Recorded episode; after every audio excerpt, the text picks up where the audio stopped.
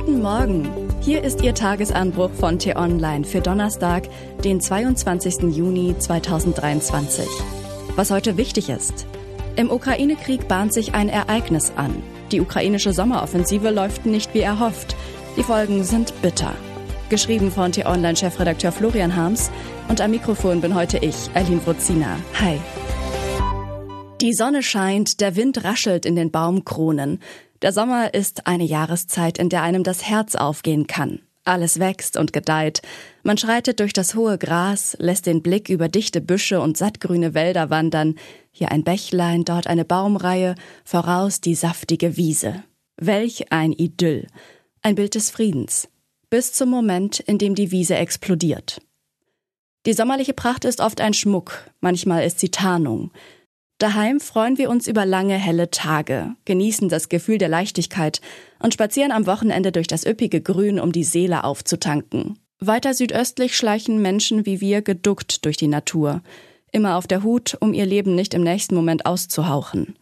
Die Baumreihe am Bach birgt keine trillernden Vögel, sondern vielleicht ein Maschinengewehrnest.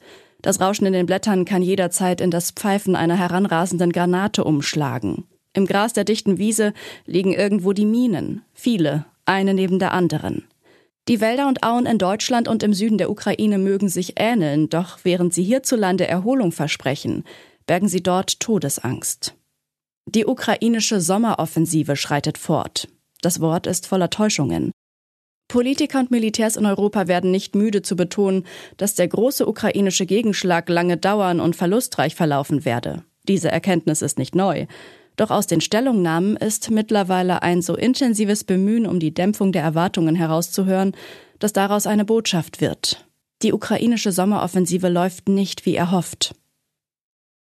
Gestern hat auch Präsident Zelensky zu Protokoll gegeben, dass der ukrainische Gegenangriff auf die russischen Besatzer langsamer als gewünscht vorankommt. Neue Brigaden sind aufgestellt und in NATO-Staaten wie Deutschland ausgebildet worden. Neue Waffen, von den deutschen Leoparden bis zu amerikanischen Bradley-Schützenpanzern und Unmengen von Munition haben im Vorfeld der Offensive die Ukraine erreicht. Die Gefechte verlaufen heftiger als erwartet. Um jeden Meter wird erbittert gekämpft. Trotzdem sind die ukrainischen Truppen noch weit davon entfernt, die schwer befestigte russische Hauptverteidigungslinie überhaupt zu erreichen. Warum kommen Kiews Kämpfer nur so langsam voran? Ein wichtiger Teil des Problems ist mit drei Worten umrissen. Minen, Drohnen, Hubschrauber.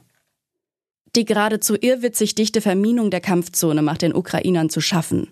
Unabhängig davon, wer am Ende die Oberhand behält, werden diese Minen in der gesamten Region noch für Jahrzehnte eine Gefahr bleiben.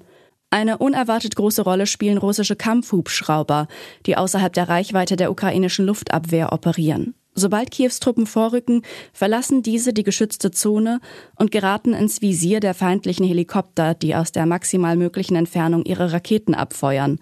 Entsprechend nicht immer zielgenau, aber ohne ihren eigenen Abschuss zu riskieren. Dasselbe Prinzip macht die russische Luftwaffe sich bei ihren Gleitbomben zunutze, die große Entfernungen überwinden und von den Kampfjets fernab der Front abgefeuert werden. Problematisch für die ukrainische Offensive ist aber nicht nur das Wie, sondern auch das Wo. Der Vorstoß zielt darauf, Russlands Landverbindung zur besetzten Krim zu durchtrennen. Seit Monaten spekulierten Experten deshalb über einen Angriff in diesem Bereich der Front. Auch für die Russen ist da keine Überraschung. Was bedeutet das alles? In Deutschland haben wir lange über die Lieferung von Leopardpanzern gestritten. Tatsächlich sind die westlichen Panzer, wie jedes andere Ausrüstungsstück auch, kein Wundermittel auf dem Schlachtfeld. Sie ersetzen zerstörtes Material und sind Teil der langfristigen Umstellung der ukrainischen Streitkräfte auf westliche Technik. Aber durch die russischen Linien einfach hindurchrauschen kann man damit nicht. Aus den ersten Wochen der ukrainischen Sommeroffensive lässt sich noch keine endgültige Erkenntnis ableiten. Dafür ist es zu früh. Aber wir können eine fundierte Prognose formulieren. Die Zeit der blitzartigen, überraschenden Siege, wie sie im vergangenen Sommer für die Ukraine noch möglich waren, scheint vorbei zu sein. So bitter es ist, Europa steht vermutlich noch ein jahrelanger Krieg mit vielen Opfern bevor. Wir müssen damit rechnen, dass am Ende ein erstarrter Konflikt übrig bleibt und die Entscheidung nicht im Kampf, sondern am Verhandlungstisch fällt. Was heute wichtig ist. Ganz nah Ost. Mit fast 10 Milliarden Euro will die Bundesregierung die Ansiedlung des US-Chip-Herstellers Intel in Sachsen-Anhalt unterstützen. Bereits jetzt komme jeder dritte in Europa produzierte Chip aus Sachsen, frohlockte Kanzler Olaf Scholz. Alles Paletti also, wenn der Kanzler heute zum Treffen der Ostministerpräsidenten nach Chemnitz reist? Nicht ganz, weil FDP-Finanzminister Christian Lindner gleichzeitig eine deutliche Kürzung bei der Gemeinschaftsaufgabe Verbesserung der regionalen Wirtschaftsstruktur plant, hat Sachsens CDU-Regierungschef Michael Kretschmer Widerstand angemeldet und umgehend Beistand von seiner nordostdeutschen Amtskollegin Manuela Schwesig bekommen. Um beim Zukunftsthema Wasserstoff vorn mit dabei zu sein, ist die Gründung einer Initiative für Wasserstoff in Ostdeutschland geplant. Soli-Gipfel in Paris. Die Corona-Pandemie, der russische Krieg in der Ukraine, die Kosten der Erderwärmung. All diese Faktoren führen dazu, dass die ärmsten Länder der Welt ihre Schulden kaum noch bedienen können. Deshalb lädt der französische Präsident Emmanuel Macron zum Gipfel für einen neuen globalen Finanzpakt nach Paris. Beraten werden die Teilnehmer wohl über einen Schuldenerlass für die Ärmsten und über eine CO2-Steuer auf den Schiffsverkehr. Die wäre nicht nur lukrativ, sondern auch ökologisch sinnvoll. Ein Mann, ein Film.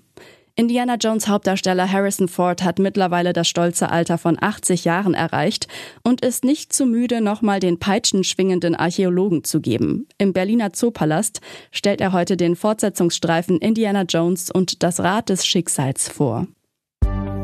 Das war der T-Online Tagesanbruch, produziert vom Podcast Radio Detektor FM. Die Wochenendausgabe mit einer tiefgründigeren Diskussion finden Sie jetzt im neuen Podcast Diskussionsstoff. Einfach nach Diskussionsstoff suchen und folgen. Vielen Dank fürs Zuhören und Tschüss. Ich wünsche Ihnen einen schönen Tag. Ihr Florian Harms.